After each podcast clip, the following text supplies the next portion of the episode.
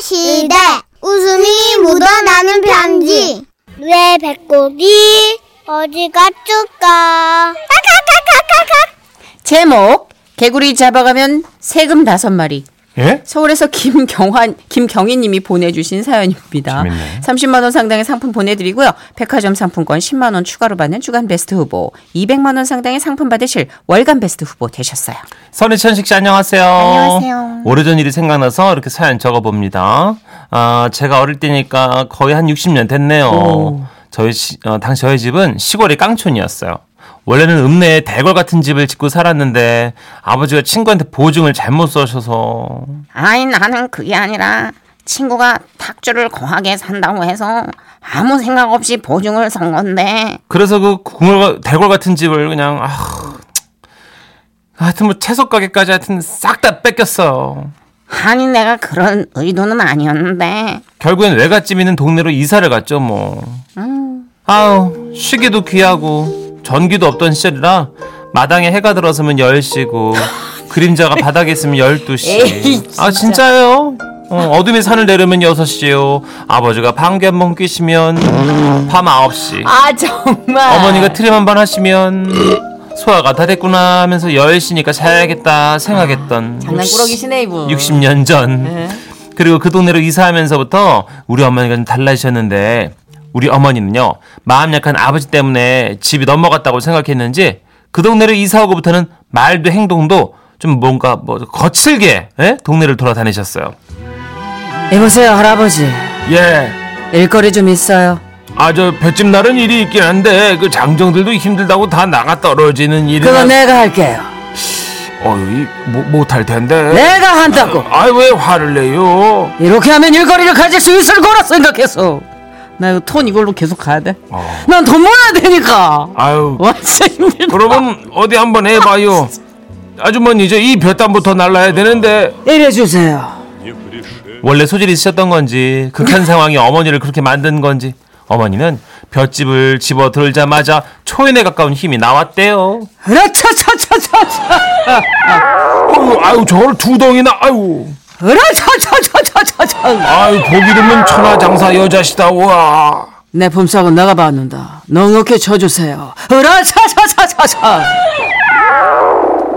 그러다가 겨울이 오면 동네 사람들은 농사 일거리가 없으니까 이제 개구리를 잡아가지고 식용으로 쓰거나 약용으로 내다 팔곤 했거든요. 우리 어머니가 아무리 천하장사에 거친 보리밭 같은 여성이었어도 개구리는 너무 징그러워서 쳐다보지도 못하셨어요. 그러던 어느 날 사촌 오빠가 어머니 드시라고 개구리를 구웠는데 어머니가 막 화를 내셨답니다. 내가 아무리 배가 고프고 끼니를 굶었어도 개구리는 안 먹는다 아 드셔보세요 고모 여기 조금만 떼서 아 요것만 드세요 네? 쌀도 떨어졌다면서요. 안 먹는다니까 아, 그만 좀 드세요 보세요. 아 이런 씨 배는 고픈데 어머니는 배고픔에 한쪽을 떼어 드셨는데요. 그럼 조금만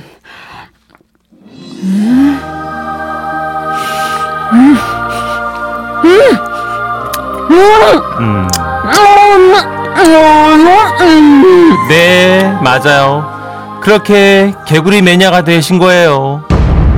하지만 여전히 개구리는 징그럽고 직접 잡기는 싫어졌던 어머니는 밤새 머리를 굴리다가 좋은 생각을 해내셨다는데요. 가끔 타지 사람들이 놀러 와서 개구리를 잡아가곤 했는데요. 그 사람들에게 개구리 값을 받겠다는 거였어요. 아 물론 돈으로 받을 수는 없지요 그러니까 세금으로 받을 수 있지 않겠습니까 하요 타지 사람들이 우리 동네 개구리를 잡으면 세금으로 무조건 다섯 마리씩 뗍시다 그렇게 해서 개구리를 얻으면 끼니를 못 드시고 계신 동네 어르신께도 좀 나눠드릴 수 있고 팔아서 생긴 돈을 마을 기금으로도 쓸 수 있고 어때요? 그렇게 우리 어머니와 음. 뜻을 같이 하는 동네 사람들도 몇몇 합류했고요. 버스 타고 와서 우르르 우리 동네에 내려 개구리 잡아가는 사람들을 보며 어머니는 마을 사람들에게 말씀하셨죠. 어떻게 준비들 되셨죠? 아, 네. 준비됐습니다. 자 그럼 갑니다 동네 사람들은 일렬로 쭉 서서 외지 사람들에게 몰려갔고 어머니는 말씀하셨대요. 여기가 다 우리 동네 논밭이고 연못인데 하도 개구리를 잡아가서 씨가 많았어요 어 뭐야 그래서 하여 개구리 잡으면 무조건 다섯 마리는 세금 뭐야 아, 그런 거였어요? 어저께는 우리 동네법은 우리가 정한다 아 그리고 잠깐만요. 아줌마요. 바깥 양반 남천동 살지? 어이? 내가 바깥 양반이라. 어이? 어저께도 같이 밥 먹고 사우나도 같이 가고 다 했어. 그 정도면 완전 베프네. 베프한테 개구리 다섯 마리는 뗄 수 있지 않습니까?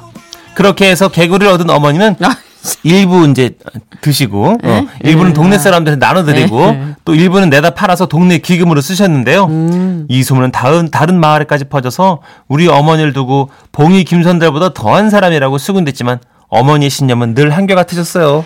그 개울 옆에 큰 집이 우리 집이었어. 내가 자란 집이었지. 그러니까 그 개울은 우리 집 거나 집에 없어. 그렇기 때문에 개구리 세금 다섯 마리. 외지 사람들은 투덜대면서도 개구리 다섯 마리는 떼어놓고 버스에 올랐고 어머니는 다섯 마리가 넘게 세금으로 가- 거쳐도 꼭 세 마리씩만 드시고 더는 드시지 않았어요.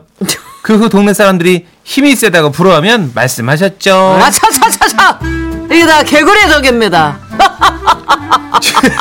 지금은 이런 식의 세금도 말이 안 되고 개구리를 잡아 판다는 것도 흔하지 않은 일이지만 그때 그 시절엔 이렇게도 살았다는 이야기. 어, 개구리. 맛있나 봐요. 근데 아, 어머니도 처음에 싫으셨대잖아요. 근데 예전에 우리 네. 그 개그맨 그 동기나 후배들도 시골에서 큰 사람들은 고명환 씨 같은 경우는 네. 그럼요, 그럼요. 깨구리 고기를 많이 드셨다고. 그렇죠, 그렇죠. 맛있대요. 닭- 어, 딱히 먹을 게 없었어. 어, 닭고기 맛이야, 선희 선배. 먹어봐. 그러니까 진짜 그때는 또 워낙 개구리가 많았지만 이제는 그렇게 하면 안 되잖아요.